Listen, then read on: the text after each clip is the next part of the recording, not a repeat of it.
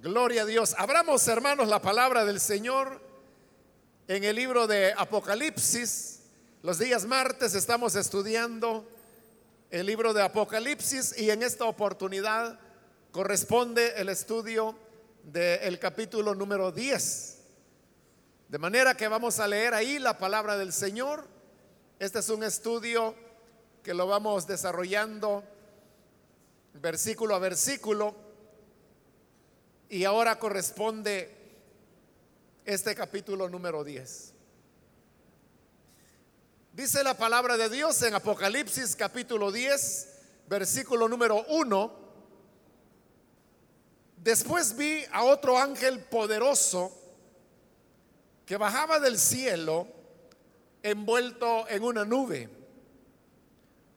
Un arco iris rodeaba su cabeza. Su rostro era como el sol y sus piernas parecían columnas de fuego. Llevaba en la mano un pequeño rollo escrito que estaba abierto. Puso el pie derecho sobre el mar y el izquierdo sobre la tierra. Y dio un grito tan fuerte que parecía que el rugido de un león. Entonces los 7 truenos levantaron también sus voces. Una vez que hablaron los 7 truenos, estaba yo por escribir, pero oí una voz del cielo que me decía: guarda en secreto lo que han dicho los 7 truenos y no lo escribas. El ángel que yo había visto de pie sobre el mar y sobre la tierra levantó al cielo su mano derecha y juró por el que vive por los siglos de los siglos, el que creó el cielo, la tierra, el mar y todo lo que hay en ellos, y dijo: el tiempo ha terminado.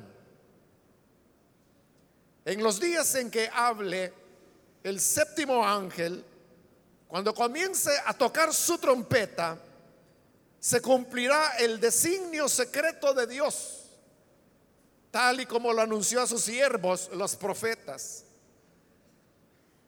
La voz del cielo que yo había escuchado se dirigió a mí de nuevo: acércate al ángel que está de pie sobre el mar y sobre la tierra, y toma el rollo que tiene abierto en la mano. Me acerqué al ángel y le pedí que me diera el rollo. Él me dijo: tómalo y cómetelo.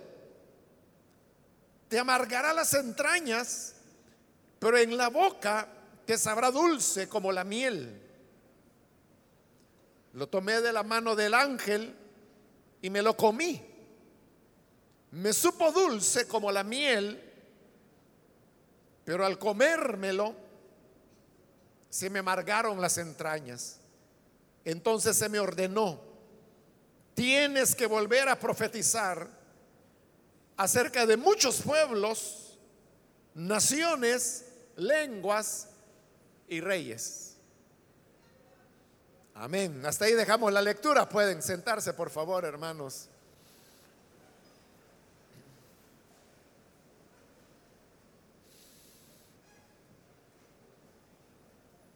Hermanos, continuamos con este estudio del libro de Apocalipsis.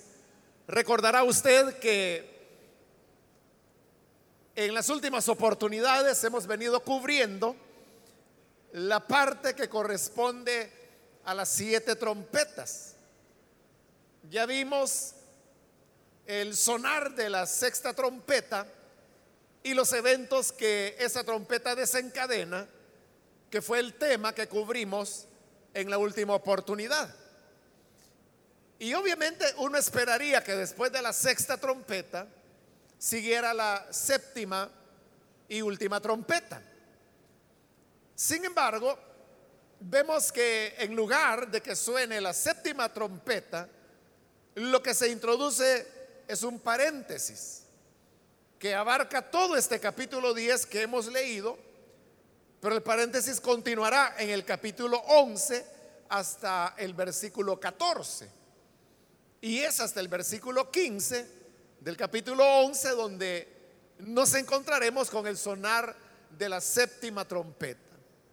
Ahora, esto, hermanos, lejos de desordenar el relato que está llevando el libro de Apocalipsis, más bien lo que hace es armonizarlo con lo que fueron los 7 sellos, los cuales ya vimos en su oportunidad. Pues vimos al Cordero abrir el primero, el segundo, el tercero, el cuarto, el quinto, el sexto sello. Y cuando uno esperaría que iba a abrir el séptimo sello, lo que ocurrió fue que comenzó un paréntesis. Y es ese paréntesis que encontramos en el capítulo 7 de este libro de Apocalipsis, que hablaba acerca de los salvados durante la gran tribulación, tanto del pueblo de Israel como de los gentiles. Y después de ese paréntesis vino ya el séptimo sello.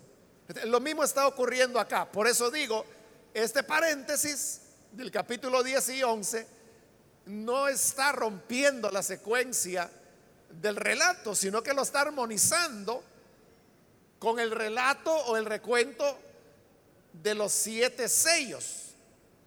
Se está reproduciendo el mismo modelo, solo que ahora con las 7 trompetas. Y el otro elemento que también podría mencionar, hermanos, es que este paréntesis entre la sexta y la séptima trompeta es un poco más extenso que el paréntesis que se dio entre el sexto y el séptimo sello.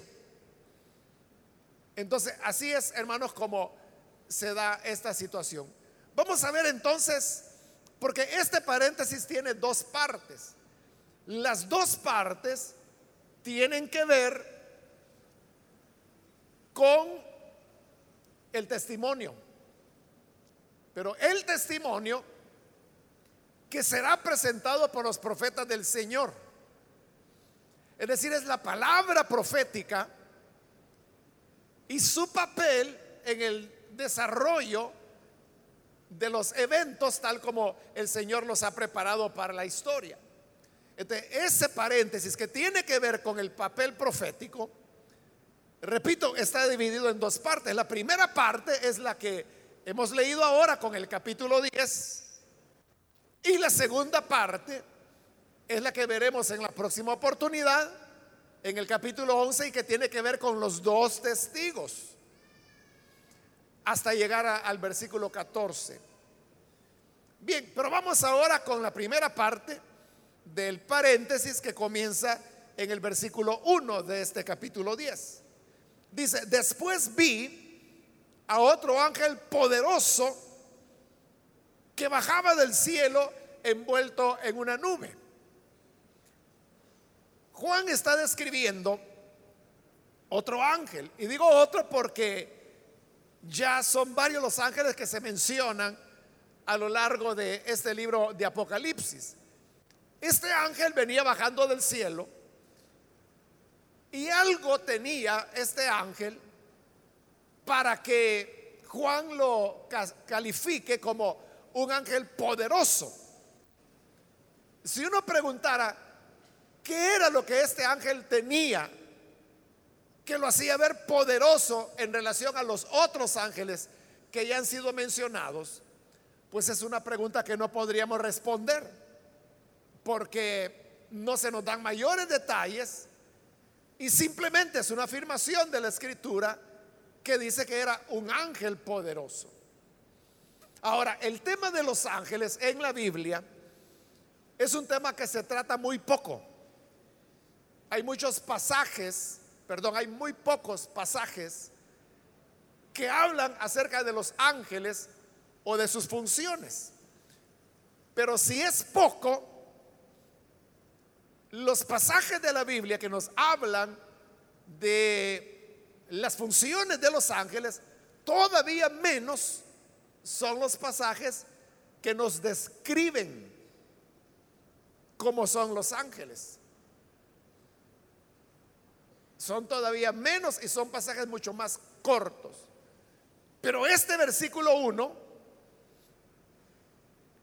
es la descripción más extensa que tenemos en la Biblia de cómo es la apariencia, al menos de este ángel poderoso, únicamente igualado con la descripción que Daniel hace de otro ángel que se le apareció a él y que obviamente está relatado en el libro que hoy conocemos como del profeta Daniel.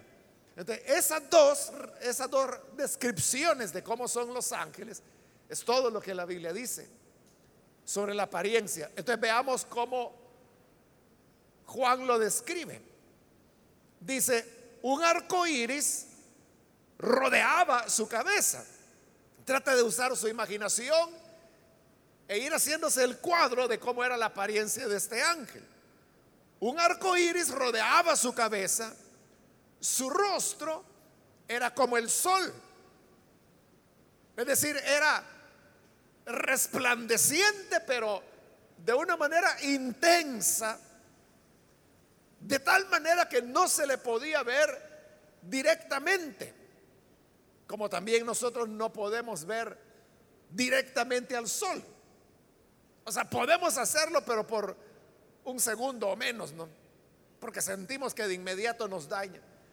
Y si siguiéramos viéndolo por más tiempo, eso podría causarnos graves quemaduras de la retina que nos pudieran llevar incluso a la ceguera. Esa era la apariencia del ángel. No se le podía ver su rostro porque era como el sol. Y luego dice: sus piernas parecían columnas de fuego.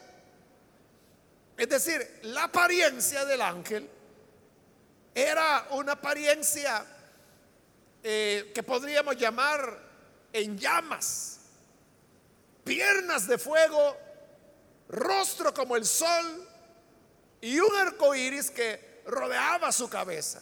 Es decir, todo es luz en los ángeles. De manera que las ideas que algunas personas tienen y la manera como describen o pintan a los ángeles, algunos los pintan como que si fueran bebés, como que si fueran niños, ¿verdad? Y les ponen alitas. O sea, eso usted puede ver que no tiene nada que ver con lo que la Biblia presenta como una descripción de los ángeles. O algunos los presentan con una apariencia más humana. Es verdad que cuando los ángeles se materializaban, que es diferente a encarnarse, porque los ángeles no se encarnan. Quien se encarnó fue el Hijo de Dios únicamente. Los ángeles lo que hacen es materializarse, es decir, son manifestaciones físicas momentáneas de ángeles. Y cuando eso ocurre, la descripción que se da de ellos es como que si fueran humanos semejante a nosotros. Por eso es que, por ponerle un ejemplo, Lot, cuando recibió a los ángeles allá en Sodoma y Gomorra, él no sabía que eran ángeles. Él creyó que eran hombres, que eran forasteros o viajeros, les llamaríamos ahora, que iban de camino. Y entonces, por las costumbres de la época de la hospitalidad, es que Lot los invita a que se queden en su casa. Hasta que ya están en su casa y se da la situación en donde los pobladores de Sodoma querían abusarlos sexualmente, es que ellos manifiestan sus poderes de tal manera que dejan ciega a toda esa turba. Y ahí es donde Lot se da cuenta que no son humanos como él pensaba, sino que son ángeles. Bueno, eso por poner solo un ejemplo. Entonces, cuando los ángeles se materializan, sí, su apariencia parece ser humana, pero aquí no es una materialización, sino que es el ángel tal y como es. Entonces, repito, son ángeles que parecen seres hechos de fuego, de luz, de gloria. Versículo 2, llevaba en la mano un pequeño rollo escrito que estaba abierto.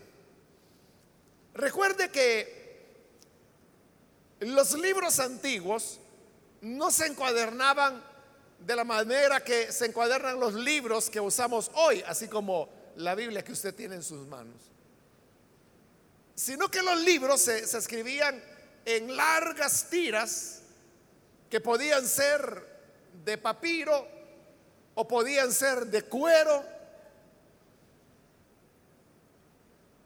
Si eran de cuero, recibían el nombre de pergaminos. Entonces, ellos escribían a lo largo de esa tira, y cuando ya la tira estaba escrita, que normalmente era a ambos lados, entonces la enrollaban, porque era como tener una gran pieza difícil de transportar. Es como que si usted tuviera, ¿qué le digo?, 7 yardas de tela, ¿no? Si la lleva así extendida, pues es un problema, ¿no?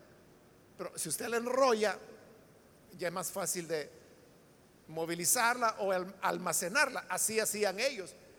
Esas grandes tiras de papiro o de cuero las enrollaban, y por eso es que a los libros ellos le llamaban rollos, porque eran rollos literalmente.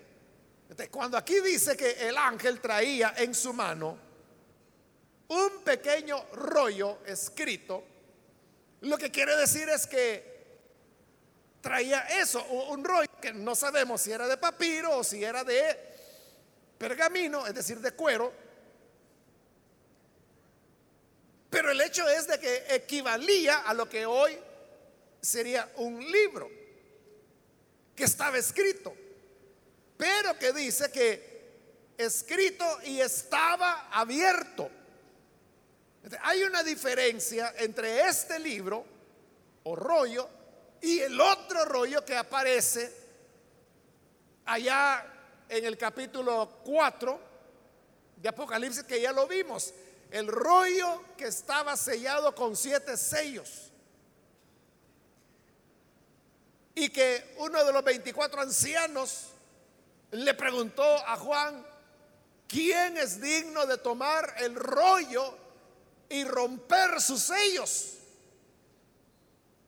Y ya vimos que Apocalipsis dice que ni en el cielo ni en la tierra se pudo encontrar a nadie que fuera digno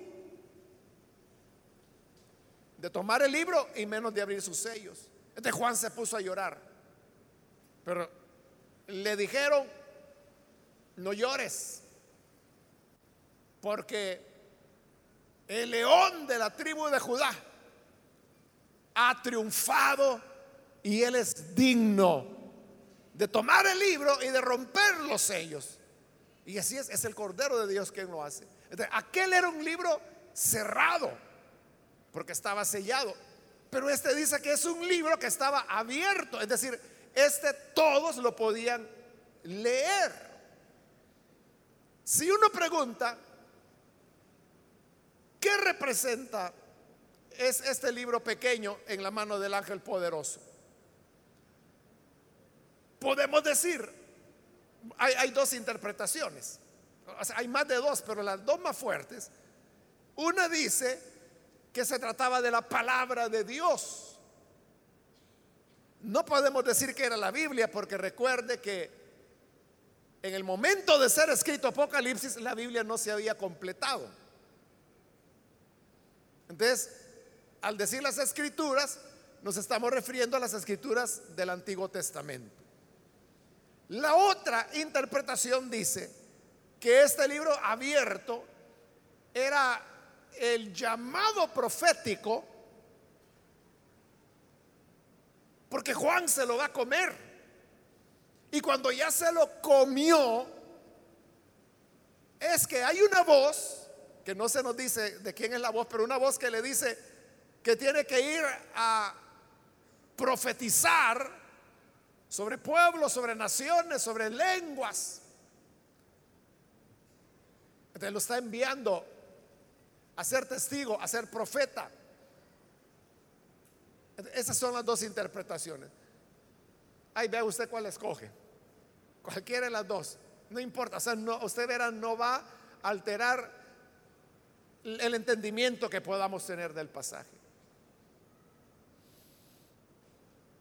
Dice el versículo,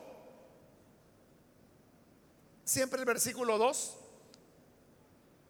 puso el pie derecho sobre el mar y el izquierdo sobre la tierra. Es decir, el ángel, como venía del cielo, podemos decir que aterrizó en la costa o en la playa, si usted quiere, y entonces el pie derecho lo colocó sobre la tierra y el izquierdo sobre el mar. Eso tiene un valor simbólico, y es que los antiguos consideraban el mundo o la creación formada por la tierra y el mar. Entonces, cuando el ángel coloca un pie sobre la tierra y el otro sobre el mar, la idea es de que él tiene potestad sobre todo lo creado. El mensaje que trae es un mensaje para toda la creación, porque es un mensaje el que trae. Es un mensaje. Más adelante veremos cómo de la tierra se va a levantar el falso profeta y del mar se levantará la bestia, la cual popularmente conocemos como el anticristo. Entonces vea, aún las fuerzas del mal surgen del mar y de la tierra, pero el ángel tiene el pie sobre la tierra y sobre el mar. Y eso habla de una autoridad. El mensaje que trae, por eso es que bien dice Apocalipsis que era un ángel poderoso, porque su poder era sobre la tierra y sobre el mar. Versículo 3. Y dio un grito tan fuerte que parecía el rugido de un león. No significa, hermanos, que lo que el ángel haya hecho es rugir. No, lo que el ángel hizo fue hablar. Pero está comparando la fuerza de su hablar con el rugido de un león. El rugido de león, bueno, tiene una gama de frecuencias amplia, pero dentro del rugido de león hay frecuencias muy bajas. Entonces, las frecuencias bajas tienen la peculiaridad que viajan grandes distancias y los obstáculos no le pueden detener. En cambio, las frecuencias altas chocan con un obstáculo y empiezan a perder fuerza.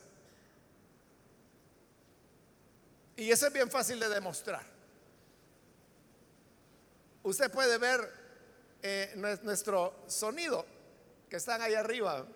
Ahí esos parlantes que usted ve arriba, lo que están tirando son las frecuencias altas y las medias. Porque hay frecuencias altas, medias y bajas. Pero note que esos están arriba. ¿Por qué están arriba? Porque lo que se está buscando es que no haya barrera, que no haya impedimento para que usted las pueda oír. Porque cualquier barrera detiene las ondas altas y medias. Por eso es que ahí arriba hay que poner otros parlantes, porque uno diría, bueno, aquí va a pasar el sonido, pero sí pasa, pero no pasa bien, porque ya comienza a detenerlo, hay que poner otras. Pero las frecuencias bajas, usted puede ver dónde están los parlantes que producen las frecuencias bajas aquí, ahorita que estoy hablando. ¿Las puede ver? Bueno, algunos saben, ¿verdad?, dónde está, pero la mayoría no las ve. ¿Y sabe por qué no las ve? Porque están en el piso. Ahí está una. Y la otra, ahí está. Pero ¿cómo es eso? ¿Por qué aquellas están arriba y las otras están en el suelo? Porque para las frecuencias bajas, aunque esté todo eso, están alrededor de la gente, pero no detiene la frecuencia baja. Por eso que usted puede escuchar perfectamente el bajo, y le aseguro que a 500 metros de acá lo que más se va a oír son las frecuencias bajas, el pum, pum, pum, pum. Pero las altas ya no se van a oír, porque las detuvo la pared, pero a las bajas no las detiene, sigue caminando. Entonces, el rugido del león, como también el del tigre, el de la pantera, de esos mamíferos grandes, los grandes mamíferos como le llaman los zoólogos, usan esas frecuencias muy bajas para paralizar al enemigo. Porque el rugido del león, fíjese, el león ruge cuando va a atacar. ¿Pero por qué ruge? Porque en ese rugido van frecuencias tan bajas, son un registro tan bajo que paraliza a la presa. Ya no se puede mover. Y te viene el león o el tigre o el puma o la pantera, esos grandes felinos, y ya tiene su almuerzo o su cena, porque es de noche que cazan, ¿no? Entonces, cuando aquí dice que la voz del ángel era como el rugido de un león, se refiere a eso, porque el rugido del león, hermano, viaja kilómetros. En alguna ocasión yo ya le he contado que durante mi infancia y mi adolescencia yo vivía en línea recta, yo diría que unos 6 kilómetros del zoológico. Y en las tardes, como eso de las 6 de la tarde, escuchábamos el rugido del león, porque es la hora a la que se van levantando. Porque los leones, como los grandes felinos, son animales de caza nocturna y durante el día duermen. Por eso es que cuando usted lleva a sus niños al zoológico, los niños dicen: "Y papá, ¿y el león por qué no se levanta? Tirémosle una piedra, tal vez se despierta". Solo durmiendo pasa. O hay niños que dicen: "Todas las veces que venimos durmiendo está". Claro, si es de día, pero llega a las 10 de la noche y lo va a hallar despierto. Lo que pasa es que como es ahora, ya está cerrado el zoológico. Entonces, cuando empiezan a rugir, ya la gente, ya no hay nadie en el parque. Bueno, en aquella época le estoy hablando, ¿verdad?, de cuando yo era niño, era adolescente. Oíamos, ese era como el reloj para nosotros, que como cuando oíamos el rugido de los leones, ya sabíamos que éramos como las 6 de la tarde. Hoy, con todo el ruido que hay en la ciudad, el tráfico y todo eso, me imagino que ya no se oye. O sea, tampoco yo vivo ya allí, ¿no? Me imagino pues que ya no se ha de escuchar por tanto ruido que hay en la ciudad. Pero lo que está queriendo decir Juan cuando dice que el ángel dio un grito tan fuerte que parecía el rugido de un león, por eso le decía, no es que le esté diciendo que el ángel estaba rugiendo, no estaba rugiendo, estaba hablando. Lo que pasa es que lo que Juan está haciendo es comparar que el hablar del ángel era así, era algo que caminaba, paralizaba, impresionaba. ¿Qué le pasa cuando una persona está muy cerca de los subwoofers, que son estos parlantes que producen las frecuencias bajas? Hermano, uno siente que es un golpe que le está dando, y hay gente que hasta se pone mal, hay gente que se marea, sobre todo pues cuando el equipo no es tan desarrollado como este que tenemos nosotros. Pero antes, cuando era así más rústico, diría yo, o sea, había gente que se mareaba, que se sentía mal, o sea, porque es como un golpe que se siente. Eso es lo que siente la presa cuando el león ruge. Y eso es lo que Juan sintió cuando oyó la voz del ángel. La idea es que es algo poderoso, fuerte. Fíjese que es interesante que en la Biblia con frecuencia se dice que Dios o los ángeles daban gritos, o sea, dan gritos. En los Salmos se nos dice que Dios gritó desde los cielos. De los ángeles con más frecuencia se dice que gritaban, a veces el uno al otro, o como aquí dice que dio un grito tan fuerte que parecía el rugido de un león. Entonces uno dirá, bueno, ¿y por qué gritan? ¿Por qué Dios tiene que gritar? ¿Por qué los ángeles gritan para hablar? Es por el poder, por la potencia que ellos tienen. Habla de eso, de autoridad. Continúo con el versículo 3. Entonces los 7 truenos levantaron también sus voces, es decir, se escucharon 7 truenos. Versículo 4, una vez que hablaron los 7 truenos, estaba yo por escribir, pero oí una voz del cielo que me decía: guarda en secreto lo que han dicho los 7 truenos y no le escribas. Es decir, después de la poderosa voz del ángel que había descendido del cielo, hubo 7 truenos y cada trueno iba hablando, y lo que el trueno hablaba Juan lo entendía. Y habló el segundo trueno y Juan lo entendió. El tercer trueno y Juan lo entendió. Hasta que sonó el 7º trueno. Después de los 7 truenos, Juan iba a comenzar a escribir lo que los 7 truenos habían dicho. Pero acabo de leer que el Señor dijo: mira, no, eso no lo vayas a escribir. Guarda en secreto lo que han dicho los 7 truenos y no lo escribas. Y no quedó escrito. Es decir, que así como hubo 7 sellos y ahora estamos viendo 7 trompetas, también iban a haber 7 truenos y luego las 7 copas.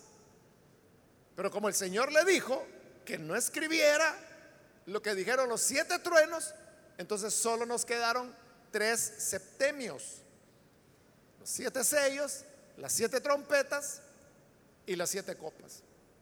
No tenemos 7 truenos.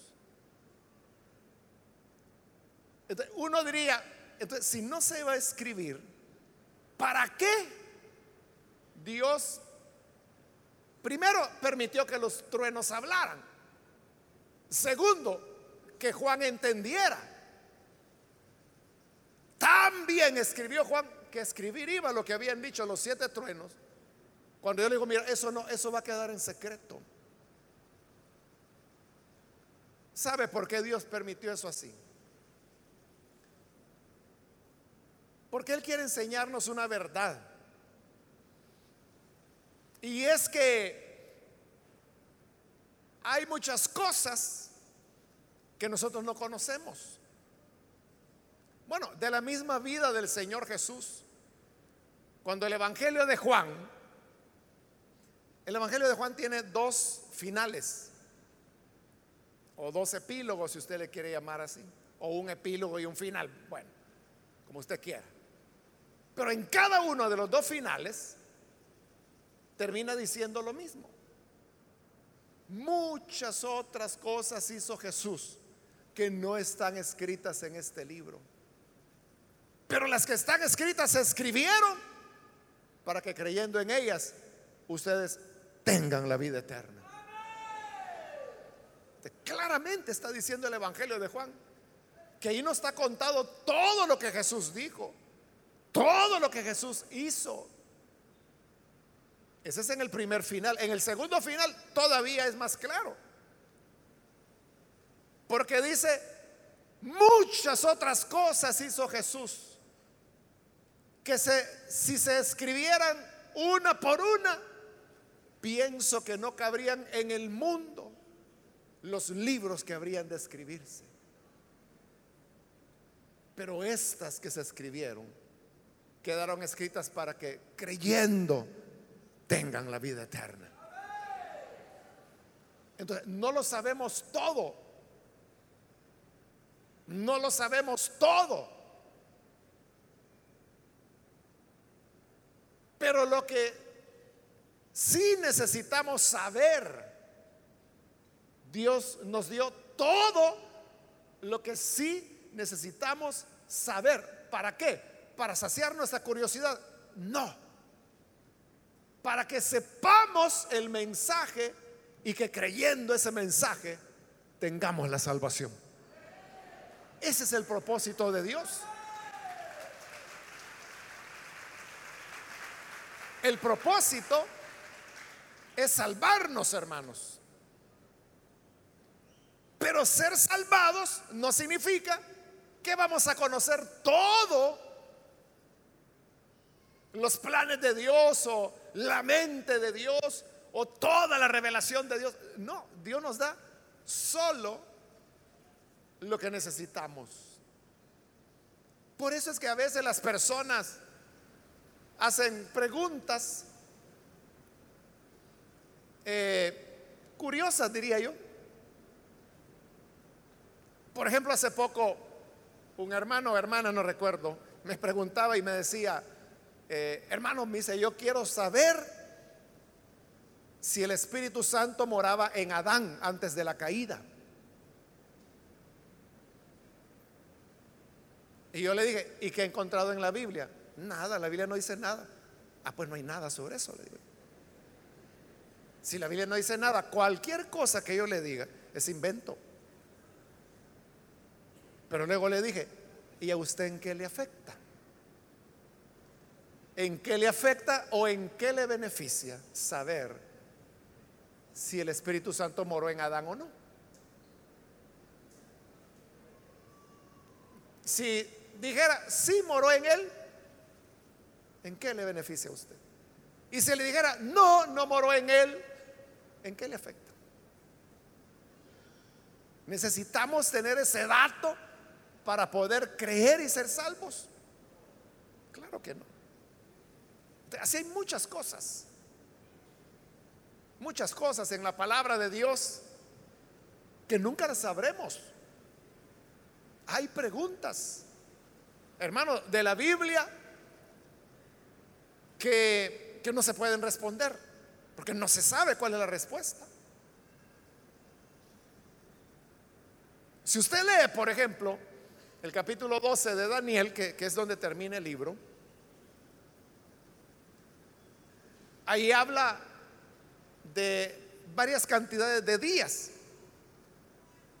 pero luego dice que el que llega a 1260 días, creo que son, que se va a salvar.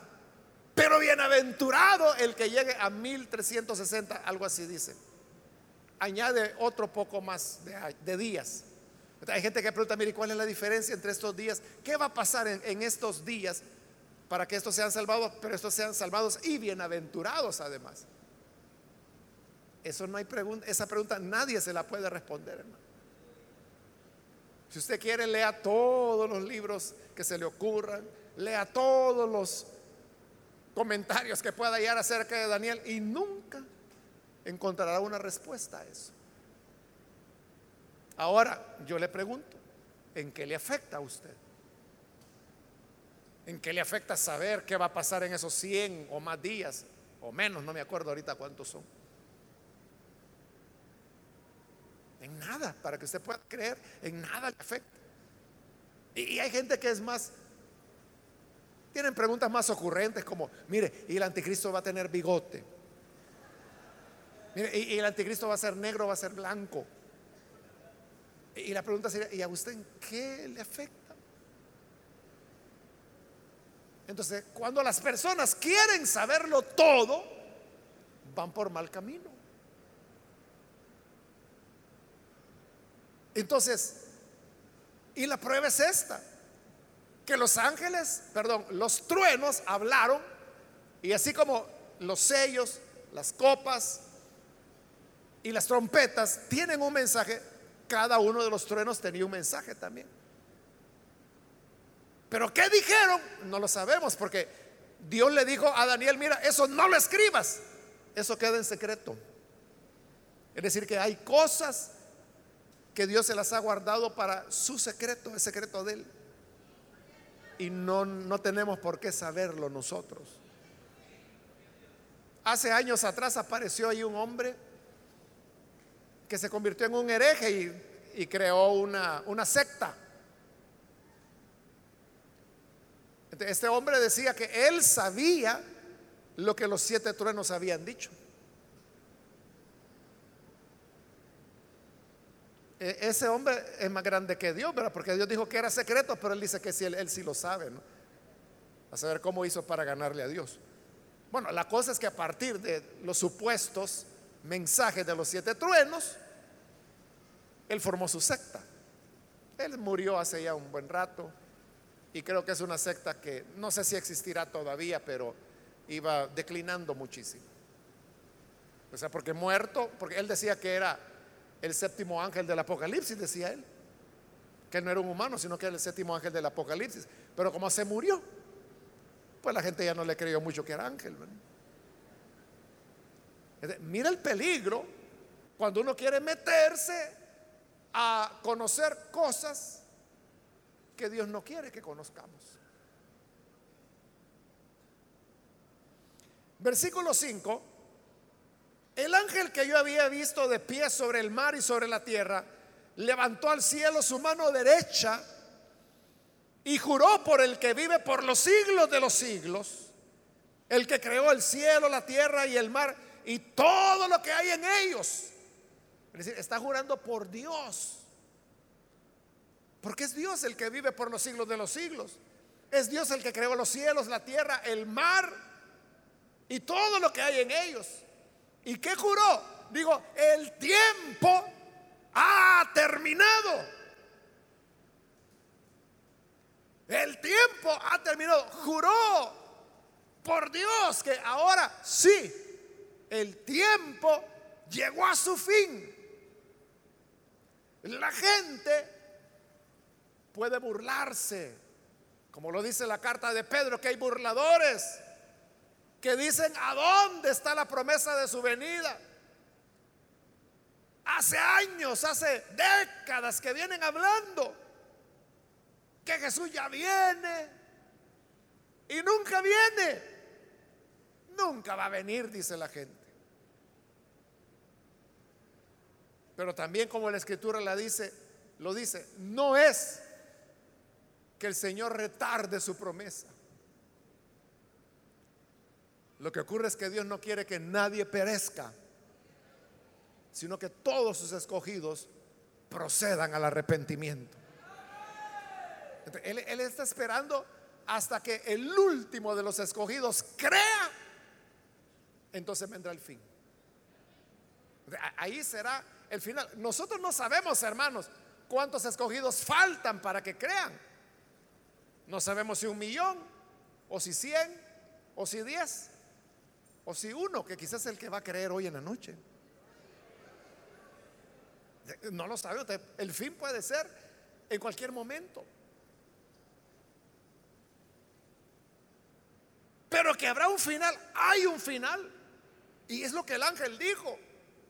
Juró por el Dios creador de los cielos, la tierra, el mar y todo lo que hay en ellos. Hoy sí, se acabó el tiempo. Finalizó. Y usted sabe que cuando el tiempo termina, ya nada se puede hacer. Cuando Dios cerró la puerta del arca de Noé,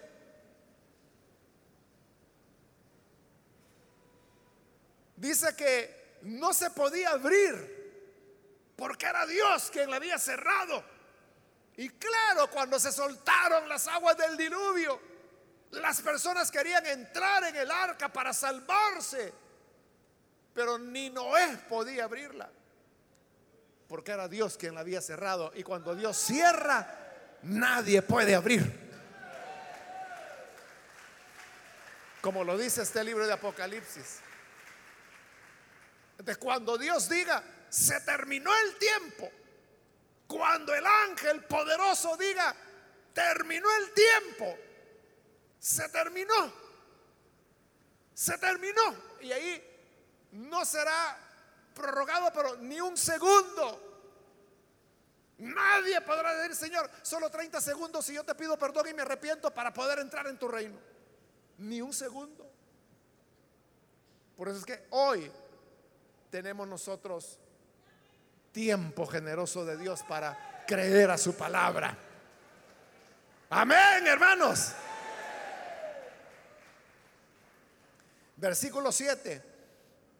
En los días en que hable el séptimo ángel, cuando comience a tocar su trompeta, está anunciando ya la séptima trompeta, se cumplirá el designio secreto de Dios, tal y como lo anunció a sus siervos los profetas. Entonces, cuando el tiempo termine, el séptimo ángel tocará su trompeta. Y cuando toque la trompeta, dice que se cumplirá el designio secreto de Dios. El designio secreto de Dios. ¿Cuál es ese secreto o ese designio secreto de Dios?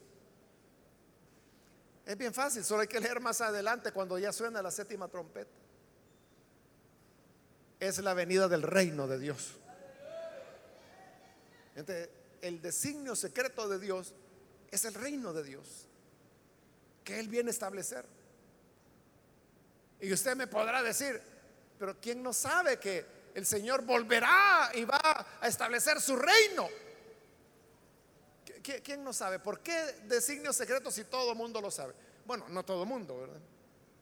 Y aún hay mucha gente dentro de las iglesias evangélicas que ni saben cómo se llaman, a saber cómo hacen para caminar para adelante, que no saben que el reino de Dios viene.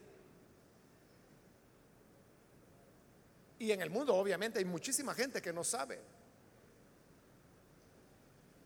Pero realmente el sentido en que lo está diciendo es que los profetas de la antigüedad no se les permitió saber. ¿Se recuerda cuando Daniel vio el reino de Dios que venía? Vio cuando la imagen que representa los gobiernos gentiles fue pulverizada, el viento se llevó el polvo y dice que solo quedó una piedrita, la piedrita que había derribado la imagen. Y luego dice Juan, esta piedra comenzó a crecer, a crecer, a crecer hasta que se hizo una montaña que cubrió el mundo. Eso escribió Daniel. Y ya que lo había escrito y había terminado su libro, Daniel viene y le dice, Señor, ¿y qué es eso? ¿Qué es esa piedra? ¿Por qué la piedra creció? ¿Por qué se convirtió en montaña? ¿Por qué cubrió toda la tierra? Entonces Dios le respondió a Daniel y le dijo, mira, esto no es para que tú lo sepas. Esto va a quedar sellado, esto va a quedar cerrado hasta que vengan otros para los cuales tú lo escribiste. De Daniel, con toda su sabiduría y revelación de Dios que tenía, se murió sin entender sus propias profecías. Pero hoy nosotros las entendemos, que esa piedra que creció y se convirtió en una montaña que cubrió la tierra es el reino de Dios, que cubrirá la tierra como las aguas cubren la mar. Amén. ¿Y por qué lo sabemos? ¿Porque somos más sabios que Daniel o más espirituales que Daniel? No, es porque somos la gente para la cual él escribió. Dios le dijo, mira, muchos correrán, caminarán, morirán, irán al polvo y no van a saber el significado de esto hasta que vengan aquellos para los cuales escribió. Por eso también La Escritura dice que los profetas de la antigüedad indagaban tratando de conocer qué tiempo y qué persona era aquella que el Espíritu de Dios había señalado, y nunca lo pudieron dilucidar, nunca lo entendieron. Murieron, dice, sin ver cumplida la promesa, y al morir murieron saludándola de lejos. No sabían qué era la promesa, sabían que había una promesa, pero qué era, cuándo, quién, no sabían.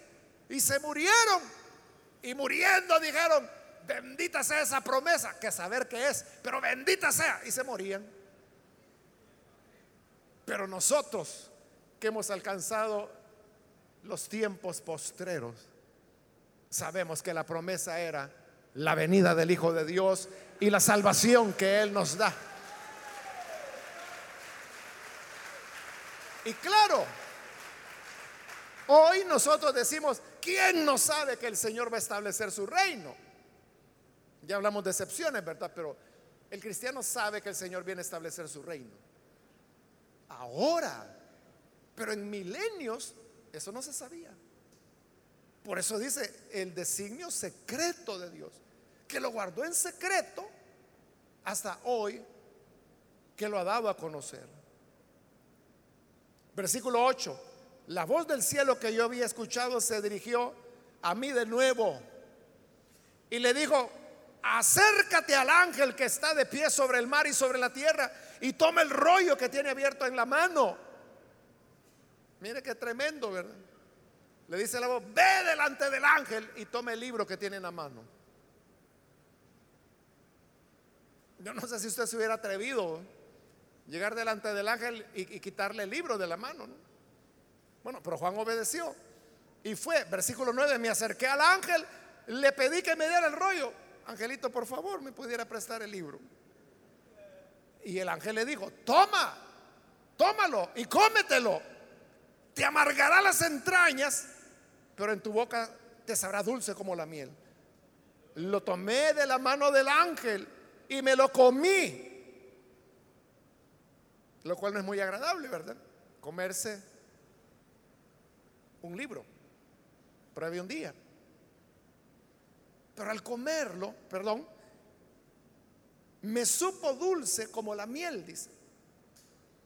Pero al comerlo, es decir, al tragarlo, se me amargaron las entrañas. ¿Qué significa eso? Que en la boca era dulce, pero en el estómago ya fue amargo. Nos habla de cómo nosotros interiorizamos la palabra de Dios. Porque en un primer encuentro, que yo diría un encuentro superficial con la palabra, nos parece dulce, nos parece atractiva, linda, bonita. Pero cuando ya interiorizamos esa palabra, cuando comenzamos a vivir por ella, usted sabe que hay un costo, hay un precio que pagar, y eso es lo que amarga el vientre. Ya sea que el librito usted lo entienda como la palabra de Dios o como el llamado profético, que es la otra interpretación. Pero es igual, el llamado al ministerio, sobre todo el ministerio de ser testigo del Señor, es atractivo superficialmente, llama la atención y dice: es dulce como la miel. Pero cuando ya lo encarna y lo vive, ahí viene lo sabroso, es cuando se vuelve amargo. Y termino con el versículo 11: entonces se me ordenó.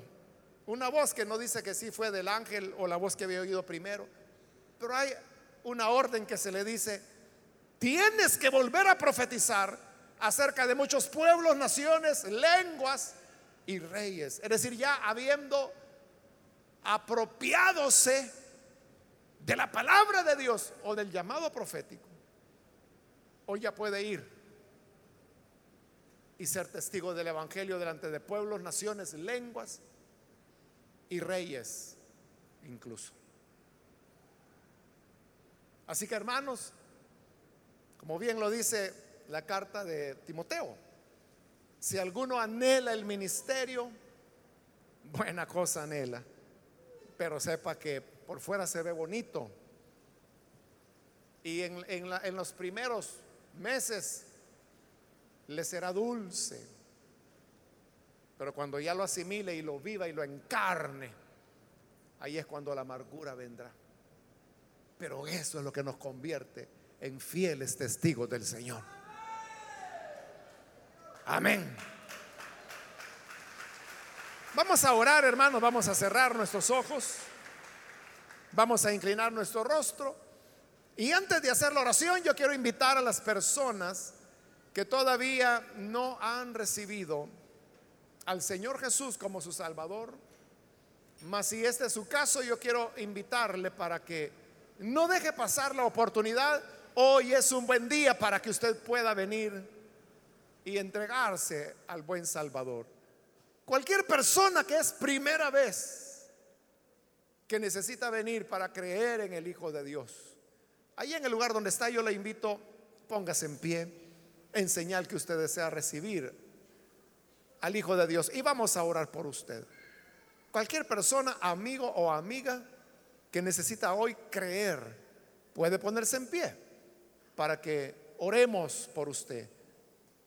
Si es primera vez que usted está dando este paso, hágalo con toda confianza y vamos a orar por usted. Muy bien, aquí hay una persona, Dios la bendiga, bienvenida. Alguien más que necesita venir puede ponerse en pie para que oremos por usted. Hay alguna otra persona, otro amigo, amiga que necesita venir. Hoy es el tiempo, porque el ángel dijo y juró, ya el tiempo se terminó. Y eso ocurrirá un día, el tiempo de misericordia habrá terminado.